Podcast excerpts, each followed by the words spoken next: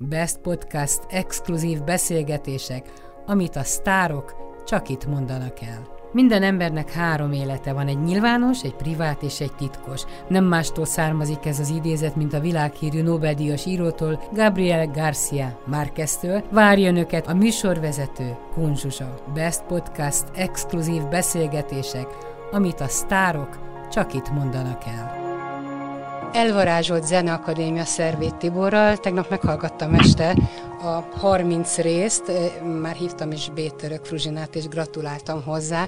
Hát sok mindent megtudtam részben a Zeneakadémiáról, de maradjunk Bartoknál, hiszen, hiszen te Bartok bőrébe bújtál. Vajon az jutott eszembe, hogy te hány éves lehettél, amikor először mondjuk a Zeneakadémián voltál? Ó, hát nagyon csalóka lesz a válasz, mert kb. 12-13 voltam, amikor a Zeneakadémián voltam először, mert én zenei általános iskolába jártam, ahol egy nagyszerű énektanárnőnk volt, és nagyon komolyan vette a kórust, és énekeltünk Kodályt is, Bartókra konkrétan nem emlékszem, de de hallatlan tűz volt ebben a Margó néniben, és el is vitt minket. De utána nekem a komoly zene úgy, hogy van kimaradt az életemből, nem az, hogy Bartók, de semmi. Egészen addig, amíg a főiskola végén a Ruszt át nem vett minket egy kurzus erejéig, a Ruszt József, aki meg nagyon sokat lendített az én komoly zenei hiányosságaim megszüntetésével. Tehát nagyszerűen mesélt róla, jól, jól irányította a figyelmet, szóval az nagyon sokat számít. Egyébként azt mondják a jazzre is, a komoly zenére is, hogy azért ezt nem adja ingyen magát ez a zenei műfaj, tehát az embernek nagyon-nagyon sokat kell dolgozni a saját magán, és meg kell tanulnia hallgatni, hát arról már nem is beszél, vagy mondjuk szeretni, meg kell tanulni szeretni. Tehát nem az a fülbe mászom mondjuk, mint a könnyű zene. Igen, így, így van. És otthon ti nem hallgattatok komoly zenét? Nem. Az én családom, ugye én cegléri vagyok, és az én családocskám az általában a operettet hallgatott, illetve néha-néha híres áriákat. Tehát híres Verdi áriákat például nagyon szeretett az anyakám hallgatni, vagy Mozart áriákat, vagy Puccini áriákat, de azért ezt nem nevezném komoly zenei kultúráltságnak. Egyébként az operával én még mindig bajban vagyok, mert az árjákat én is nagyon szeretem, de mondjuk egy Wagner 5 órával hát nehezen boldogulnék mondjuk a, akár a Zeneakadémián, akár az operaházban. De hát nem is kell. Hát kellene. A, a, a zenéhez értő barátaim mindig megrónak, hogy ilyet nem szabad csinálni. Szeretni kell. Akkor te meg ród meg őket, hogy miért nem szeretik a kelkáposztát. Pedig az olyan jó. Ilyen egyszerű az élet, hogy... Az Teljesen élet... ilyen egyszerű. Szerintem ilyen egyszerű az élet. Nem szerettem, nem szerettem, mert miért szeressem? És mit ha szólsz... valaki megszeretheti, megszereti. És mit szólsz ahhoz mondjuk, ha a te műfajodnál maradunk, ha valaki nem szeret színházba járni? Tökéletesen megértem. Gyakran én sem szeretek színházba járni, és nagyon szívesen el is jönnék. Hát néha én is el is jövök, ha olyat látok. Tehát Na, ugye. Csak-csak jó. Na, ha már a Zenekadémiát mondtad, a színházzal hogy voltatok gyerek kamaszkorodban? Zero. Gimnáziumban voltunk kötelező színházi előadásokat nézni, és pontosan ugyanúgy viselkedtem a nézőtéren, mint ahogy nem egyszer én tapasztaltam a saját előadásaimon a kötelezően odarendelt Miskolci gimnazisták viselkedését, szóval tökre egyetértek velük. Mhm, tehát akkor nem rovod meg ezt, a, ezt az iskolás generációt, ha éppen csörög-zörög nevetgélnek, amikor nem kéne. De mi ugyanúgy csörögtük, de nincs, hogy nem kéne. Az, tehát nagyon nehezen tudom ezt, nekem nincsenek ilyen elvárásaim. Ha nem tetszik nekik, hát nem tetszik. De hát nem csak azért csörögnek, zörögnek, mert nem tetszik, hanem mondjuk egy osztályt beültetni, hát én is arra emlékszem, hogy azon is vihogtunk, ha valaki fölemelte a kezét, tehát Persze. abszolút. Igen, igen, igen. Szerintem osztályt elvinni, az egy hülyesség, mert hát egy osztály nem tud jól viselkedni, ahol már 20 gyerek van együtt. Ott a balhíra megy mindenki. Nem tudom, nekem nagyon sokat tanította, amikor a Miskolci szakmunkások gyerekeknek játszottam a Sziránót, és a, még a Hamletet is ugyanezzel a módszerrel oldottam meg utána, mert ők ugye ráadásul Miskolcon úgy emlékszem, akkor ilyen fém biléta volt a ruhatárjegy Tehát annál élvezetesebb cétszó, mint ami véletlenül lejteni egy-két ruhaterjegyet, vagy négyet, vagy hetet, vagy tizenhatot. És akkor arra kényszerültem, illetve azt találtam ki a hirtelen dühömben, hogy kiálltam a színpad elejére, és személy szerint az ujjammal direkt mutogatva a különböző irányokba felelősségre mondtam a szerep nevében az egész szóbelevantot, hogy talentumot ne lássak soha másban, csak a hülyékben. És ez annyira meglepte, ez a váratlan támadás annyira meglepte a nézőket, hogy akkor egy ide, ideig csönd volt. A Hamletet meg eleve úgy találtam ki, hogy a monológok kifele szóltak, tehát direkt kommunikáció volt a nézőtérrel, és ez is jót tett. De nem minden előadás alkalmas erre, sőt, az előadások nagy része a szerepek nagy része nem alkalmas erre a direkt konfrontációra nézőkkel. Ott nekem szerencsém volt, mert, mert ezeket jó volt átélni, ezeket a csatákat. Visszatérve a Zenekadémiára, mit gondolsz Bartókról? Most nem a zenéjére gondolok, azt mindenki döntse el saját maga, hogy hogy van vele, de mondjuk az életútjával, hogy, hogy Amerikába ment, hogy ennyire megérezte a veszélyt a 40-es években, hogy, hogy innen el kell mennie. Nagyon gyakran eszembe jut nekem, hogy, hogy az ember vajon, hogy mikor érzi meg, mindig halogatjuk, hogy hát ez még nem baj, ez még belefér, ezt még el lehet viselni. Bartok nagyon jókor, jó időben kimentette a műveit, és, és aztán elment Amerikába, illetve hát először azt hiszem Svájcba, és utána Amerikába. De hát senkit nem irigylek magyar embert, akinek akinek mondjuk kényszerből külföldön kelljen leélni az életét, azt hitte, hogy visszajön, aztán soha többet nem jöhetett vissza.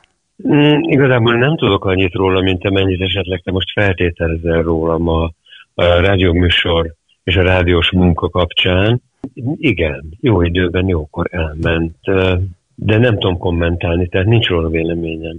De arról például van véleményed, mert te mondjuk fél évet éltél Angliában, hogy mondjuk egy művész embernek e, milyen a hazájától távol élni, bár ez közel sem végleges megoldás volt, vagy végleges döntés, tudtad, hogy te hazajössz. De, de mit éreztél, amikor senki nem ismer, vadidegen emberként elvegyülsz a tömegbe, nem kérnek autogramot, nem mosolyognak rá, hogy fú, én ezt a palit ismerem a színházból, vagy a filmekről hanem egy, uh-huh. egy semmi, egy egyforma embere leszel a, a világnak.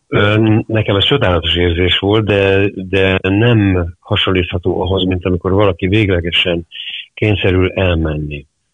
Az Londonban lenni, az nekem egy nagyon nagy és nagyon új életminőség volt, és egyetlen percig nem hiányzott az, hogy, hogy megismerni, vagy autogram, vagy ilyenek, sőt a színház se hiányzott. Pont azért mentem el, hogy egy ilyen másfajta életbe belelógassam a lábamat. És az egy nagyon másfajta életenergia, ami ott van. Volt elég pénzem, tehát hálóval dolgoztam, nem voltak egzisztenciális bajaim, noha ugye kevés pénzem volt, de azért azból el lehetett tud lenni. Nyelviskolába jártam, vagyis az egyik legérdekesebb dologgal foglalkoztam, amit szem szeretek, az az angol nyelv. Értem egy másik univerzumban, fantasztikus jól éreztem magam. Nekem nem tartozik hozzá az életemhez ez a fölismerősdi, meg, eh, meg autogrammosdi, részben, mert már népszerűségem zenitjén túl vagyok, részben pedig, mert eh, autóval járok, és alig találkozok emberekkel. És nem hiányzik neked a, ez a fajta idézőjelben társaság élet, hogy nézd az ez emberek szemét? élet, ez, hát, egy, nem, ez, egy szintén, ez egy üresség, ez teljesen üres, ebben is tartalom. Ebben van az a nagyon kedves és megható efemer, tehát ilyen pillanatnyi rokonszem, ami, jaj, hát láttam magát ebben meg abban, de ebben semmiféle hasznos vagy értékes, igazi emberi köz nincsen. Jó, ha van, jó, ha nincs, de ez egyáltalán ilyen. Tudnád javasolni bárkinek, hogy ha teheti, akkor fél évre, egy évre szakadjon ki a hétköznapokból, az örökhajtásból, munkából is induljon el világot látni? Hát erre egyrészt természetesen igen a válasz, másrészt azért ez nagyon lelkialkat függő, mert van, aki nem vágyik erre. Tehát aki nem vágyik erre, annak semmi szüksége ilyesfajta javaslatra. A, aki meg vágyik erre, az ha csak tudja, megteszi. Egyébként azért érdekes, hogy ezt mondod, mert én egyáltalán nem vágyom erre. Én annyira Tessék. szeretek itt élni, meg itt beszélgetni, valószínűleg a nyelvrapságom miatt, mert én magyarul értettem meg legjobban magam, és itt érzem jól és biztonságban, itt van a családom, a barátaim, aztán hosszasan folytathatnám. Tehát én uh-huh, mindig uh-huh. azt gondolom, hogy nekem nincs miről beszélnem egy angollal. Uh-huh, uh-huh. Csak tessék, ott vagy például élő példa. És te például Igen. mivel töltötted azt a fél évet, azon kívül, hogy, hogy nyelviskolába jártál, ami egy nagyon dicséretes dolog, és erre vágytál, de, de mi volt a közeged ott kint, meg a színházon kívül? A közeg a nyelviskolai osztálytársak voltak, mert a nyelviskola az nem úgy néz ki, hogy reggel, mit tudom, nyolctól délután egyik, hanem nagyon sok úgynevezett társasági program van, de menjünk el, nézzük meg Oxfordot, vagy Cambridge, Oxfordot, aztán Oxfordot látok. Menjünk el együtt filmet nézni, üljünk be egy forró csokira, stb. stb. Tehát ők igyekeznek ilyen módon órán kívüli programokat is szervezni. Egy, kettő. Három, négy hónapig volt ez, négy és fél hónap, három hónapig velem volt a kisfiam, akkor, akkor még kisfiam volt és ő járt a maga iskolájába, én a felnőtt iskolába, és utána kicsit turisták voltunk. Ide mentünk, oda mentünk, megnéztük a hidakat, sétáltunk a Szent Pálnál, tehát igazi turisták voltunk. Fú, ez egy nagy kaland apa fiának. Nekem egy ismerős azt mesélte, hogy ha jót akar beszélgetni a gyerekével, és ezért viszi mindig iskolába, nem kényelmi szempontból, mert az biztos az a fél óra az övéke, amit együtt tölthetnek. Akkor nincs kimenekülés, hogy ja, apa, anya, nem érek rá. Igen, igen, igen. Nagyon jó volt. Egy pillanat unalom nem volt benne. Jó volt otthon lenni, vagy hat vagy hét helyen laktunk Londonban, különböző szobákban, szállásadónőknél, kis társaságban, parkhoz közel, olasz, három gyerekes anyukánál, a fele tudja hol, mindenhol volt valami specialitás, tehát rengeteg, rengeteg ilyen kis kalandunk volt. Volt az első szoba, amit az iskola fizetett nekünk, ez ugye a Lutri volt, hát nem is jött be, az egy akkora szoba volt, hogy ketten nem fértünk el a két ágy mellett. Nem volt hova tenni a bőröndöket. És egy meglehetősen alkeszt néni volt a háziasszony, rémes volt. És akkor egy londoni ismerősöm mondta, hogy nem, az iskola kérje egy másik szállást. És persze én magyar vagyok, tehát ennek az egész panaszkultúrának, amit az angolok fényesen művelnek, hogy kérem, valami nekem nem tetszik, csináljanak helyette jobbat. Én ezért fizettem. Ez nem egyáltalán nem volt meg, ott kellett ezt is megtanulni.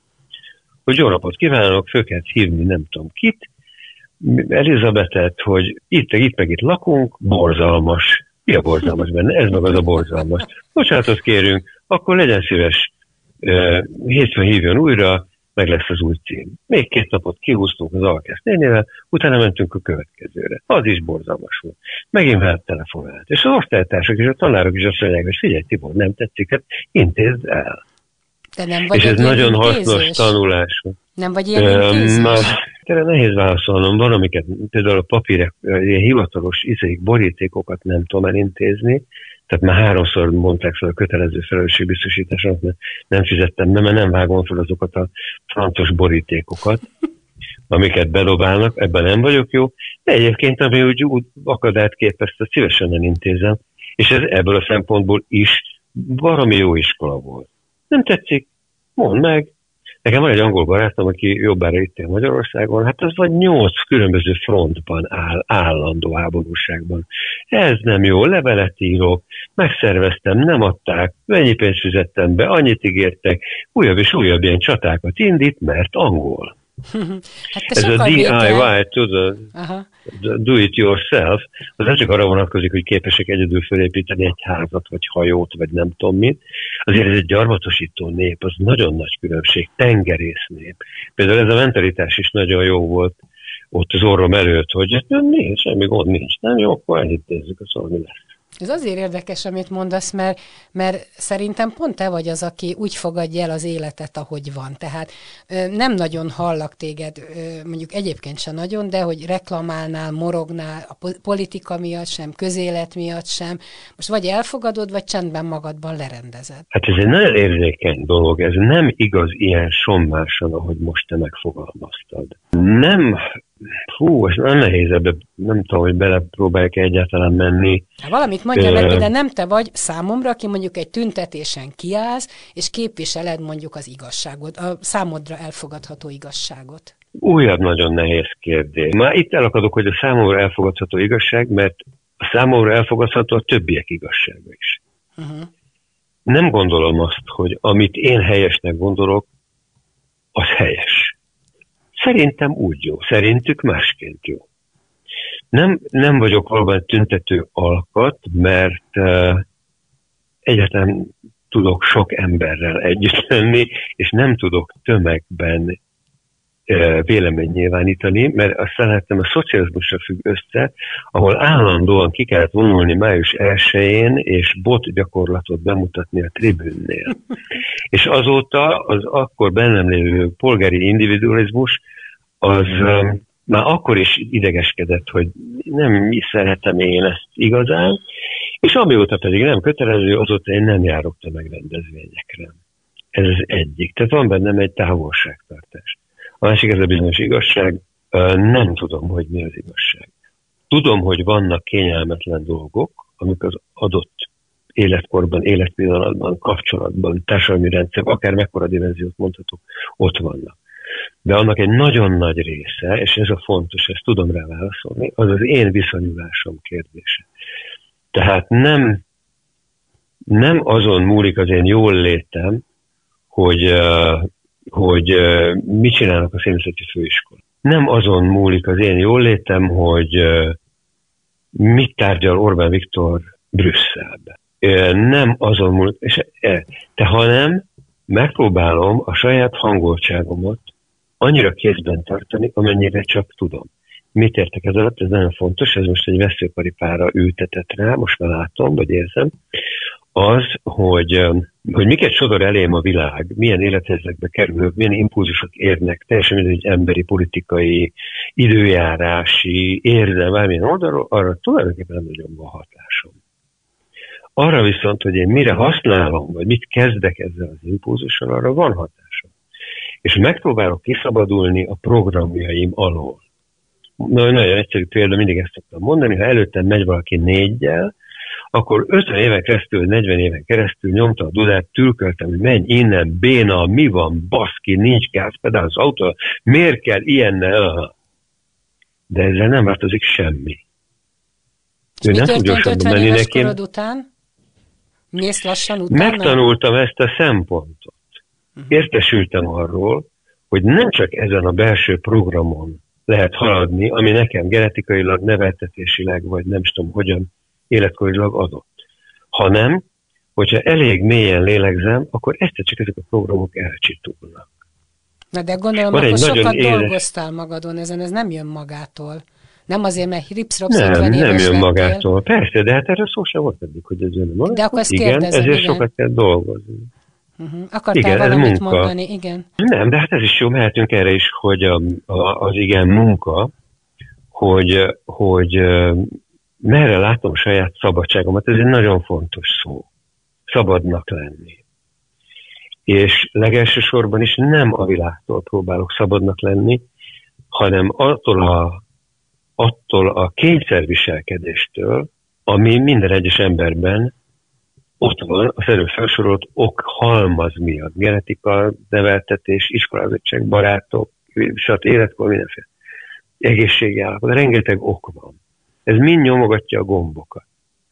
És én szeretném, hogyha tudatosíthatnám, hogy köszönöm szépen, érzékelem, hogy ezek a gombok benyomódnak, de attól még úgy cselekszem, hogy nekem tetszik. Hadd mondjak Szabad. egy példát. Mit teszel akkor, ha mondjuk a közértben sorban állsz és vásárolsz? És mondjuk az eladó egy előtted álló mondjuk 80-90 éves nénivel, nekem megint csak egy saját példám, aki 10 a Párizsit kért, és 15 lett belőle, és ebből alakult egy kis szóváltás, nagyon megalázóan beszélt a nénivel.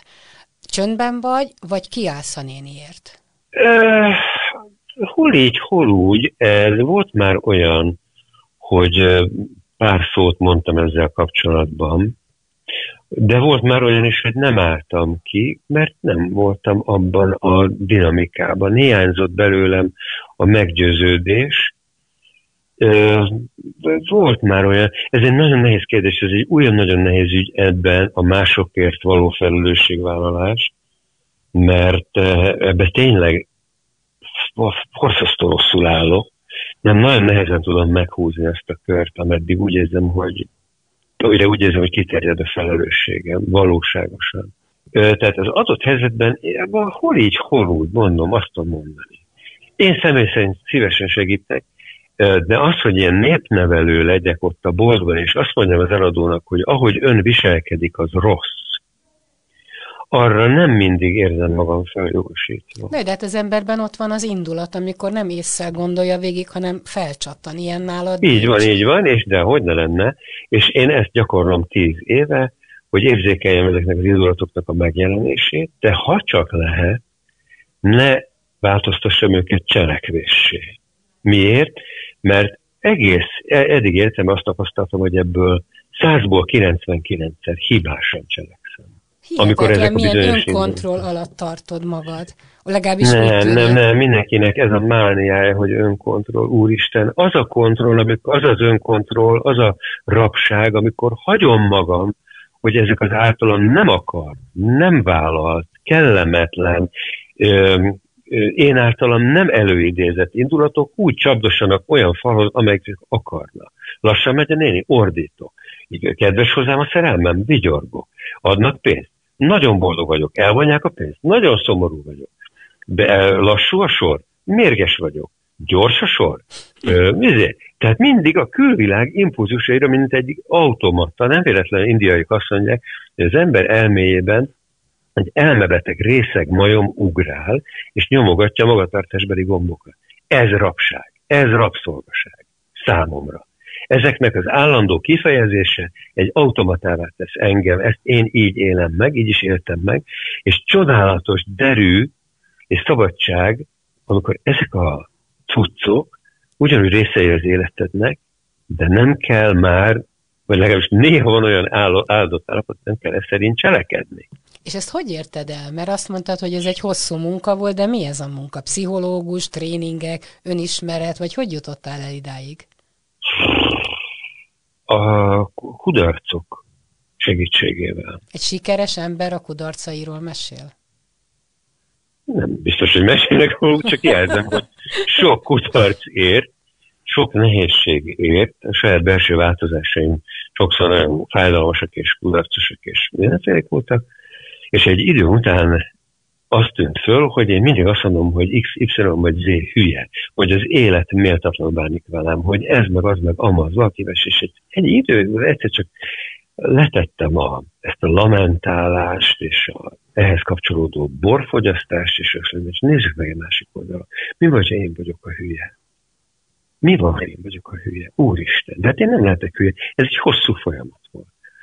És tudatosan a nyomába eredtem minden áldott reggel, szánta erre először 10 percet, aztán ezek most már most a másfél órákká változnak, hogy rájöjjek a saját rossz tulajdonságai. Mik azok, amik én bennem rosszak? Ez egy nagy felfedező út. Szembesülni azzal szándékosan, ez azért nagyon fontos, ez az, hogy szándékosan, mert a környezet szembesít vele, csak mi azt mondjuk, hogy ez nem az én rossz tulajdonságom, hanem tied apám, anyám, anyósom, bátyám, férjem, feleségem, főnököm, egyházam, kormánybiztos, Soros György, Orbán Viktor, ez mind az ő hibájuk, hogy én ilyen hülye reagálok. Hm. Megpróbáltam szemszöget váltani. Hol vagyok én, önző, hiú, neurotikus, félős, bosszúvágyó, és még sorolhatnám. És ez mind voltál? És ezek, persze, mindannyian vagyunk, ne csodálkozz hogy ne lennénk? Hát egy hatalmas genetikai készletből válogatjuk ki általában a magatartásainkat, és utána ez elkezd szűkülni, szűkülni, szűkülni, amilyen visszajelzéseket kapunk. És akkor megpróbáljuk a tulajdonságcsoportot fölhangosítani, mert úgy tűnt 10-20 év alatt, hogy ezt jövedelmező, vagy ezért szeretnek, B tulajdonságainkat meg lehalkítani, mert amelyek a pofon vágnak, elhagynak, fizetést csökkentenek, kirúgnak. Ez ilyen egyszerű.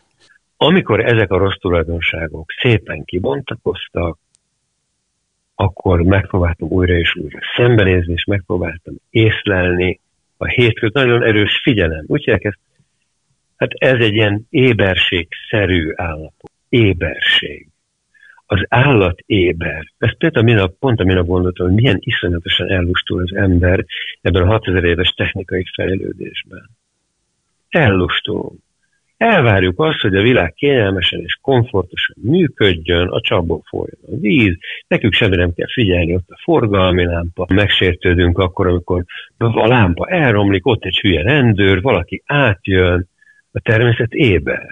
A természet reagál a szélre, reagál a félre. Nem akarok ilyen patetikus hülyeséget mondani, de nekem ez egy erős példa volt a saját kiskutyám, amelyik ájultan és nyálcsorgatva fekszik a földön, csak kihúzom azt a fiókot, amiben a kulcsok vannak, és négy lábon ott le mellettem. Megyünk? Megyünk? Igen, mert? Kimegyünk az utcára. Puff, a feje fönt van, a fülei előre billennek. Igen, mi történik? Ez energia. Ez az energia az emberből, civilizált emberből, már azt mondom, hogy eltűnt. Pedig ez az élet. Ami helyette van, a morál, az intelligencia, az irodalmi kultúra, a szociális kultúra, az mind lassú és majdnem azt tettem az hogy ma, és unalmas. Enélkül az irányultság vagy szempont rendszer nélkül, hogy a mi civilizációs szempontrendszer végtelen egyoldalú, és ezeket preferálja a kultúrát, a szociális érintkezéseket, a viselkedést, a egészséges táplálkozást, nem tudom, mi És az, azt a fajta éberséget, amiről most megpróbáltam egy pár szót mondani, a példát mondani, arról nincs fogalmunk. És ezt a kelet 600 éve tudja. Ez egy filozófia. De nekünk a filozófiáról az a fogalmunk van, hogy iszonyatosan hosszú párbeszéd nélküli oldalakon valaki azt taglalja, hogy milyen léttudatok vagy létmódok vannak. Én nem értjük azt a nyelvet. Tehát értelmesen és értetés nagyon hasznos, tehát a mindennapi filozófia, a pragmatikus filozófia, az, ami nekem rettentően hiányzik, az, ami felé én törekszem, az ez. Ez, amiről beszéltünk, ez filozófiai kérdés. Igen. Tudod, de mégis a hétköznapokat olyan szinten, amilyen szinten csak lehet, ugye nagyon messze járok én még a jótól, de sokkal mélyebben áthatom a hétköznapjaimat ezzel, mint eddig, és ez, ez hogy mondjam neked, üdítő öröm téged hallgatni. Tehát az jutott eszembe, hogy valamiféle prédikátornak kellett volna menned. Nagyon érzed ezt, és nagyon jól, jól mondod. És nagyon sok minden felgyülem lett benned, azt érzem. Tehát egy hosszú-hosszú érlelési és gondolkodási folyamat áll mögötted, mire ezeket a mondatokat, gondolatokat kimondod.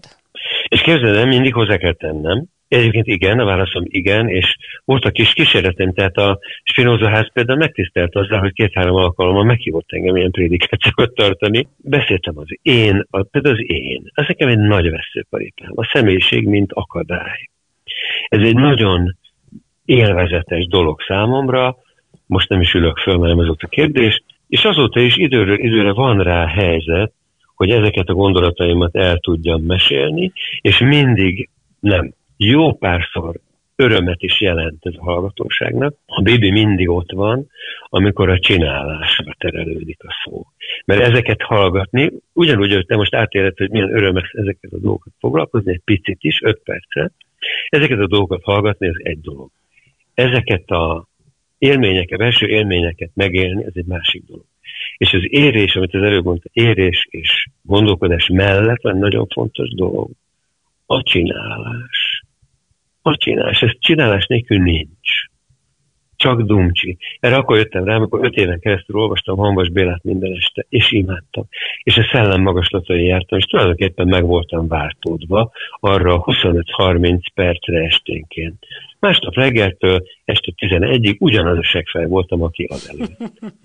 Hosszú idő volt rájönni, hogy ennek szükségszerűen nem okoz jó életminőség javulást, hogy attól, hogy az ember ilyen szellemi óriásokkal foglalkozik, de akkor hogyan? És akkor jött a hogyan, sok hogyan, sok-sok hogyan. És Kiki felszoktad hogyan. magadnak azt a kérdést tenni, hogy mondjuk mi végre vagy a Földön, hogy jobbá teszed a, a világ életét, a környezeted életét, vagy ez mind-mind rólad szól, hogy a te komfortérzeted jó legyen? A kiindulása mindenképpen ez a komfortérzet ügy. Igen. De a kérdés egyébként nem teszem hogy miért vagyok a Földön, mert nem tartom ki, ki vagyok én, hogy az én életemnek legyen bármilyen célja? Miért kéne? Időről időre adódnak olyan helyzetek, amelyek az előbb meséltem, hogy megkérdezik, hogy mondja maga, hogy lett ilyen fura, hm. akkor elmesélem. Tehát ha van rá igény, én kivétel hogy mindenhova elmegyek, amikor ezek a hívások vannak mert tudom, hogy jó ezt hallgatni. és nagyon-nagyon ritkán még bizonyos kicsi praktikumokat is szoktam javasolni, azon kívül nekem van egy titkos, sőt két titkos végzettségem, egy, csináltam egy kócsiskolát, megcsináltam egy meseterapeuta iskolát. És néha vannak klienseim, akik hozzám fordulnak élet problémákkal. Nem tudom, hogy tudod nem, nem, nem, nem, egyáltalán nem tudtam. Azt hittem, hogy azt fogod mondani, hogy jogász a végzettséget, de hát ezt már mindenki tudja. Nem, az volt az első, akkor volt ez a színházi ügy, már látod, múlt időben mondtam, milyen érdekes. és, és, és nagyon szívesen és megtisztelve érzem magam, amikor emberek, akik valahogy erről tudomást szereznek, hozzám fordulnak, és azt mondják, hogy ilyen olyan bajom van, Tibor, mit csinálja? És akkor elkezdünk egy tíz, vagy nyolc, vagy öt alkalmas beszélgetés sorozatot. Na. És honnan szóval, a bátorság, hogy... hogy bármit mondjál a bajban lévőnek? Igazából nem nagyon mondok. Vannak néha javaslataim, Egyébként pedig az iskola elvégzéséből van az a csekéke bátorság, de igazából a beszélgetés az érdekes. Tehát a jelenlét. Mert nagyon egyedül szoktunk lenni az összes ilyen bajunkkal, mert a barátaink azt mondják, hogy nekem van igazam, X barátai meg azt mondják, hogy nem, te tévedsz és te hülye vagy. Hát arról nem Nincs beszélve, értelme. hogy én azt látom, hogy mindenki fújja a magáét, tehát minden társasági rendezvényen, de legyen ez kisebb rendezvény, vagy ilyen barátságok, mindenki a saját bajával jön, és mondok valamit, és a válasz ja, bezzeg én. És jön az igen, igen. Ez is nagyon, így van, ez is egy nagyon-nagyon um, jól tapintható dolog, igen, igen. Tehát az, hogy ott van valaki, aki, én azért vagyok ott, hogy neki jó legyen. Én azért vagyok ott, hogy neki eszébe jusson valami, ami eddig nem jutott eszébe.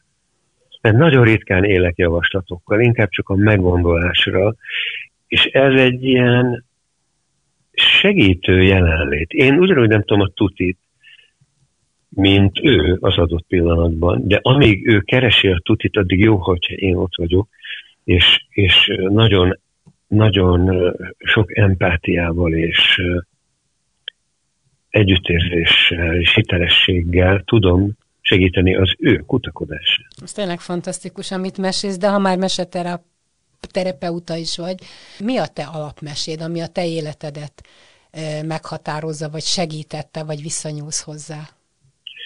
Több mesém van. Tehát amikor én Boldizser Ildikónál végeztem, és előtte nála voltam egy tíz alkalmas, vagy öt, öt alkalmas saját élményű terápián. Ez része a protokollnak. Nekem tapasztalnom kell, ugyanúgy, mint a coach képzőben volt egy saját élményű coach folyamatom is, tapasztalnom kell, hogy egy szakképzett ember igenis jót tud mondani, igenis hasznos dolog. Mert különben nem tudom képviselni, hogy ez tényleg hasznos. És az első mesém erről nem nagyon beszélnék, mert ez egy, ismeretlen mese, másrészt másrészt a saját szféráimat érinti, amik nem tartoznak a nyilvánosságra. A második mese, amivel szintén dolgoztunk az Ildikónál, ez a világ szép nátszák kisasszony, amikor el kell menni a Fekete-tenger 77. szigetére, ahol olyan sötétség van, hogy a kardodat föl tudod rá akasztani, és ott a fejeden lévő arany hajszál segítségével kell világítani, pontosabban a napfonat, amit a hajnal lánya ad, a napból leemelt fény, az világít, és annak a fényénél kell levágni a három nátszál a szörcsögő banyáról, amelyik addig szívja.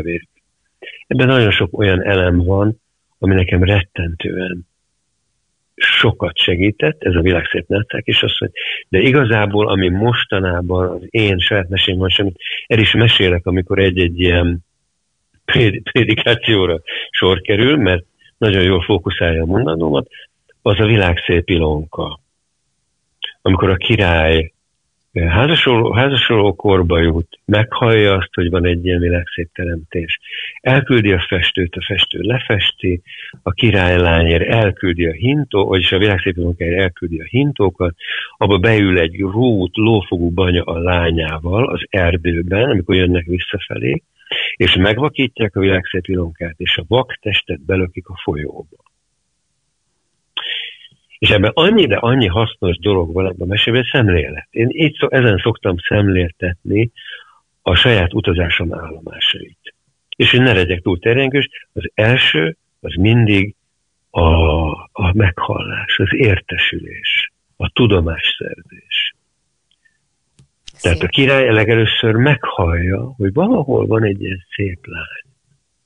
És mi se tudunk addig tovább menni, amíg meg nem halljuk, hogy van valaki, vagy valami gondolat, vagy valami módszer, ami segít. Meg kell hallani. Ezért nagyon veszedelmes, amit a, vagy nagyon sok nehézséget okoz az, amit az előbb mondta, hogy mindenki kizárólag beszélni szeret, meghallani nem. Igen. Igen, igen. Ha már ezt a királylányt mondod, vagy a, a királyt, aki a nősülésre vagy buzdít, vagy nem, te még mindig ugye aglegény vagy, hogy már a földön is járjunk a mesevilágból. Igen, de ez a magánéleti szféra, ahova tulajdonképpen sose engedek be senkit. Igen, de akkor nem menjünk ebbe bele, csak kíváncsi vagyok, hogy ez is a szabadság és a függetlenség. De nem így van. Tudom, hogy van egy társad, de csak a papír. Tehát, hogy, hogy az nem Ezekre fontos. nem tudok mit mondani. Nem, ne, nem, nem tudok erre mit mondani, mert nincs, nincs, uh, hogy mondjam, nincs előjele, és ezért se pro, se kontra nincs véleményem ezzel kapcsolatban.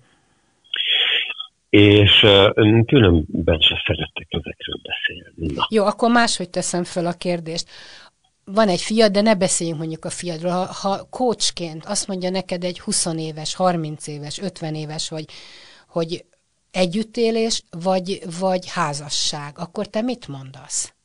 Semmit. Hát a válasz én nem én bennem van. A válasz ő benne van, csak egyelőre még nem fér hozzá. Uh-huh. A beszélgetés nyilván arra irányulna, hogy uh, mi, mik azok a preferenciák, amik az egyik oldalon vannak, mit vannak a másik oldalon, milyen automatikus, tudod, nagyon sokat számítanak az első indulatok, tehát a nulladik érzés. És akkor ennek megvan a maga terápiás vagy, vagy szakszerű hozzáférési módja, amivel jó esetben, jó együttműködés esetében el lehet jutni oda, hogy az illető azt mondja, hogy ó, basszus, hát ezért érzem mindig magam olyan szarul, amikor. Vagy ezért érzem magam tulajdonképpen nagyon üdítően, amikor. Tehát ez mindig nagyon személyes, ennek nincsen általános válasza. Uh-huh, uh-huh. Többször említetted a neveltetésedet.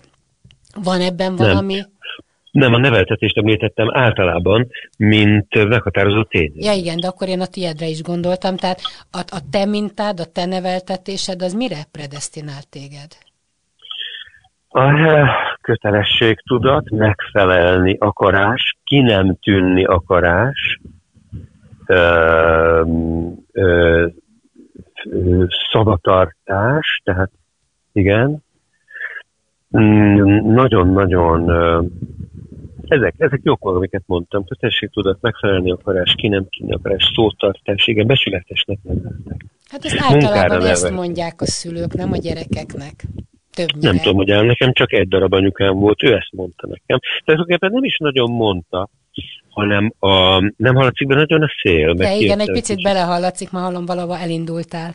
De nem baj, most már lassan-lassan úgyis a végéhez érünk, ez az utolsó gondolatra, még kíváncsi vagyok, hogy erre mit Tehát mondasz. az én anyukám így élt, rettenetes kötelességtudatban, borzasztó önfegyelemmel és és nagyon kevéssé élvezve az életet, és ebből sok mindent megtanultam pozitív, és sok mindent megtanultam negatíve, hogy így ne. Az, hogy apátlanul nőttél föl, ez hordozott benned valamit a génjeidben, a, a jövődben? A férfi minta hiányzott, vagy Akár hát hogy a fenében el, persze, hogy a fenében mindenkinek hiányzik a férfi mint a tulajdonképpen, mert a 19. század óta a férfiak nem dolgoznak otthon, hanem elmennek a gyárba. Ez egy nagyon nagy változás volt. Az, hogy az én apukám meghalt nagyon korán, az nyilván sokkal erősebb hatással volt, és számos következménye volt, amivel nekem foglalkoznom kellett az életem során, amikor rájöttem, hogy ez így van. Egyébként érdekes, mert nem is olyan régen kérdeztem egy nagyon okos embert, aki ért hozzá, hogy manapság rengeteg a vállás, hogy össze lehet ezt az apátlanságot, ezt a férfi, férfi nélküli világot hasonlítani mondjuk egy háborús időszakkal, amikor nem jöttek vissza a férfiak a frontról. És azt mondta, hogy egyáltalán nem, teljesen más az ilyen apátlanság. Igen, igen. És én szívesen mellé teszem a MeToo filmjelezte korszakban, hogy nagyon sok esetben anyátlanság áll fönn. Az anyai karrier az épp olyan uh, hiány, anyai karrier túlhajszolása, az alkalmasint épp olyan hiány szülhet és idézhet elő a gyereknél, mint az apátlanság. Hát igen, csak, csak el kéne, igen, meg el kéne érni, hogy, hogy az anyák becsülete az pont olyan, olyan magas szinten legyen, mintha mondjuk egy elnöki székben ül egy anya. Becsüljük meg azt, aki csak a gyerekéért él, vagy a családjáért. És ne legyen ez ja, igen, igen, rivalizálás. Igen, igen, igen, tehát itt igen. azért egy tudatformálás kellene. Na de nem gyötörlek tovább, egy következő beszélgetésnél még rengeteget tudnék tőled kérdezni, mert megnyitottál egy kis ajtót bennem a kíváncsiságomból, és nagyon sok minden van benned. És gond... Ne, nagyon szívesen beszélgetek, tudod, azért ez nekem nagyon fontos, hogy hogyha ebből egy atomnyi is elér olyan fülekhez, amelyeknek erre igény, ahol erre igény van, az nagyon fontos. Tehát én tudom, hogy milyen elképesztő fontos volt olyan emberekkel beszélgetni, amikor igazából, mint öt évvel ezelőtt ezt a hiányt átéltem, hogy úristen, nem tudom, nem tudom, nem tudom, se magamat, se a világot, se, se nem tudom, akkor olyan csodálatos tanító emberekkel kerültem kapcsolatba tök véletlenül. Olyan emberek sorol, sorakoztak, olyan emberekhez tudtam eljutni, akik utána fantasztikus, tudom, mit jelent jó helyen elmondani, tudni ezeket a bajokat. Tehát azért mondom, ha egy atomnyi elér olyan fülekhez, ahol szükség van rá, az nagyon nagy dolog, ezért mondtam az imént is, hogy bárhol elmegyek, hova hívnak ezzel kapcsolatban. Nagyon szépen köszönöm, hogy erre is vállalkoztál erre a beszélgetésre. Szervét Tiborral beszélgettem, és akkor remélem egyszer majd még folytathatjuk. Köszönöm szépen, folytassuk. Szia, szép napot! Szia! Best Podcast exkluzív beszélgetések, amit a sztárok csak itt mondanak el. Minden embernek három élete van, egy nyilvános, egy privát és egy titkos. Nem mástól származik ez az idézet, mint a világhírű Nobel-díjas írótól, Gabriel Garcia Márqueztől. Várja önöket a műsorvezető Kunzsusa. Best Podcast exkluzív beszélgetések, amit a sztárok csak itt mondanak el.